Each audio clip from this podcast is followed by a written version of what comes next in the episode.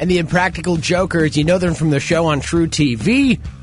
But they got a movie coming out in select theaters tomorrow. Very excited to welcome my next guest on the phone from the Impractical Jokers. It's Sal and Q. Hey guys, what's going on? Hey, buddy. Hey, Kevin. How are you? What's going on? How are you? Excellent, excellent. We had our uh, movie premiere last night, and uh, we are just kind of just having fun, just promoting and then talking to everybody. Well, uh, thanks for joining the show and welcome to probably what your 400th radio spot this week. No, yeah, we we. Everyone's the first one. Everyone's the first one. We are happy to be speaking with you. Oh, good. I, I, I get afraid that sometimes people get tired of talking to dumbass radio shows all the time, but I'm happy you guys are aboard. Quite the contrary, actually. We were just mentioning on uh, mentioning about how we are enjoying it so much, guy. We like it better than TV. It's, Yeah.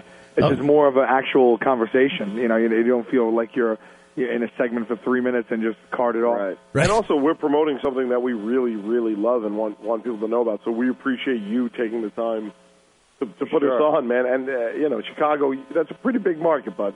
so thank you. Uh, yeah, well, we'll go ahead and pretend we're actually in Chicago and not two hours west. That, that's fine. oh, is that what it is? All right, this interview is over. Thank you. Bye. See, Scratch everything I said from the record. I knew I'd get you to admit it. Anyway, uh, first of all, congratulations, guys, on the crazy success you guys have had over the years. You're never not on TV. You do sold out live shows, your own cruise, and now a movie. Uh, do you guys ever get to sleep? That is the one thing that is lacking. I feel I feel like I have a very fulfilled life, but I, I could I could go for some more sleep. But you know, we'll sleep later on. We Yeah. finally got some downtime recently because I needed throat surgery. I, I had to get a polyp, nothing serious. I had to get a polyp removed, but I couldn't talk for like four weeks. Oh my God! So the guys were so happy. like, Yeah, uh, Kevin, I'm not saying I wish more polyps on Q. I'm not saying that. Uh, so, who came up with the concept for the movie? Me, I did. Uh, this is Brian Quinn. And I came up with the concept. No, I mean it was it was the it's uh, like everything we do. It's the four of us sitting down and, and hashing out. And this time we added a uh, Chris Henchy, uh, who who was one of the funnier guys. Uh, still is, I think. But uh, he came in and worked with us and, and directed the movie, and he he wrote uh, the scripted part with us and helped shape it in, in an interesting direction, a direction like that I think we had to grow into a little bit. And, we love Yeah. working with him. It, was great. Chris, uh, uh, one of the other guys is one of my favorite comedies Oh, in the last like decade. Chris uh, co-wrote that, and he worked on uh, Daddy's Home and stuff like that. He does a lot of stuff with Will and Adam McKay, and so he was just a really cool. It was really cool to have someone come in to our little fold here because the guys and I, you know, we met in 1990 in high school, so uh, 30 years as friends, 20 performing together, and of course the show's been on for a decade. So for Chris to come in and click with us the way he did, it was really fun to inject some someone new into to it.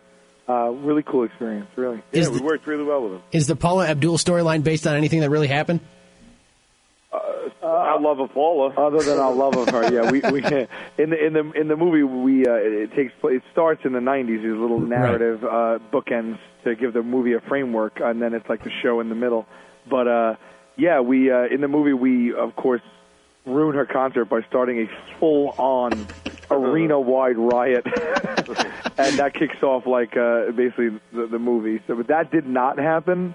But um, but she still was like a goddess to us. Uh, I got a chance to screen the movie, and I don't want to spoil anything because the movie is not quite out yet to everybody. But there was a celebrity cameo that made me laugh out loud because the celebrity's just in the background eating a sandwich, not doing or saying anything. It's we'll great. spoil a couple of things, but that one, I, I- we really want people. There's a Where's Waldo moment Right. where there's like a way bigger celebrity than we deserve to have in our movie, just sitting in the background doing something. And Yeah, we could say that. Actually, Yeah? that's something we have. No, no, no. We could say what you're saying. Yeah, yeah, yeah. Like, look out for Yeah. some crazy, weird cameos where like A A-list celebrities don't speak. What a little Easter egg. Yeah, it was great. And by the way, that that celebrity we're talking about flew in on a five-hour flight to sit there for 30 seconds to do that cameo, and then left and then flew back home.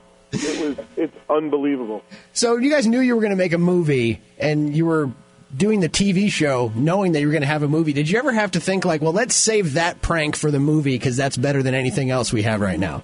Uh, I don't know if it was saved, but you hit the nail on the head there because um, a lot of what's in the movie is a collection of things that we couldn't do over the course of the show for one reason or another. And uh, because we had a bigger budget and more time and, and things like that, we were able to pull them off. So, um, yeah, we, we I don't, like it was wasn't more a function of let's keep this for the movie. It was more of like we can't do this, and maybe one day we will be able to. and then for the movie, we're like, oh my god, we can we can take a run at all these ideas now. Right. And and that that is really um, why we think our fans are gonna are gonna love it. It's really geared toward them, but it is self-contained. And uh, someone said to me yesterday uh, that, that that saw the movie that didn't know the show prior. They said, you know, there's no this is a fine entry point into your world and franchise. You know, like it's it, you don't need to know the show, but if you do, you'll love it even more. But I think it's a real good introduction to us. If you haven't, seen, hopefully the movie will. Um, will introduce new people to the show, but I don't know how because You know, they play funny, the show I so much. Right. thought about. Yeah, You guys are never Never not on TV. Yeah. Exactly, exactly. But hopefully, hopefully, this medium, maybe there's just strictly moviegoers who are like, Yeah. I'll check these guys out on TV now. Uh, okay, here's a question. It's kind of a censorship question. You guys got a PG 13. Is that what you were going for?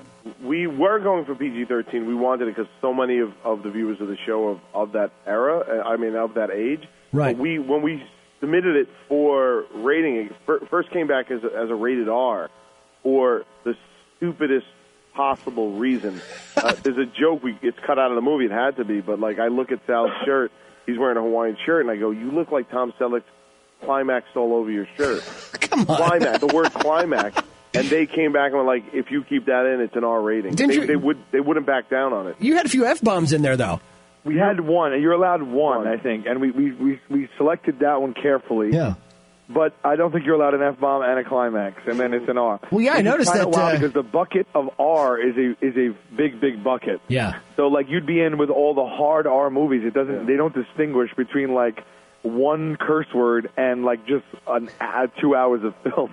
We sacrificed one joke in order to be- be able to have a much more wider viewing audience. It really introduced us to how crazy this is, that system is. It's, so not- arbitrary that whole thing. You know, It's arbitrary. Yeah. And you had to blur out Murr's ball bag, too. That's No, unfortunate. well, that was for the good of everybody. we we made that choice to blur. Yeah, there is a Murr nude scene in the movie, and we we definitely stamp out his ball bag. We we should have been saying that too to the Murray nude scene. Yeah, you're right about that. yeah, it should have been in the trailer.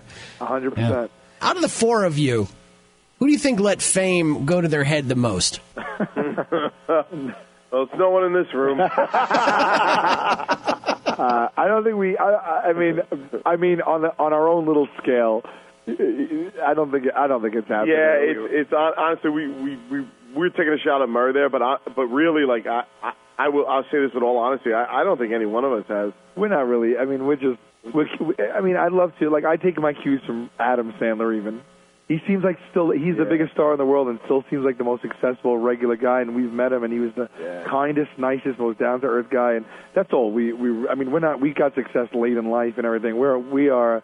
We keep each other in check. I mean, there's no real. Yeah, that's the thing. Like like Murray bought a Tesla and he didn't hear the end of it from us. so yeah, you know we we're, we're kind of we're kind of good at keeping each other in check. Well, you guys are a damn national treasure. We're happy to have you on the show here. Impractical Jokers, the movie comes out Friday the 21st. And uh, is there season nine on the way as well? Yeah, we start shooting that uh, Tuesday. Great. When was the, when's the first one? Oh man, I don't know. I think that. it'll be um sometime in the spring. Yeah, Uh, eight, eight is still airing. Yes, eight, season eight is still airing new episodes right now. We just had our 200th episode last week, and we got a, a handful more, even brand new episodes in season eight. So Great. You can see those on truTV. Sal Q from Impractical Jokers. Thanks so much, man. Appreciate it. thank you, Kevin. Thanks for your time. They said he'd never amount to anything. Well, they nailed it. It's Kev on the Morning X.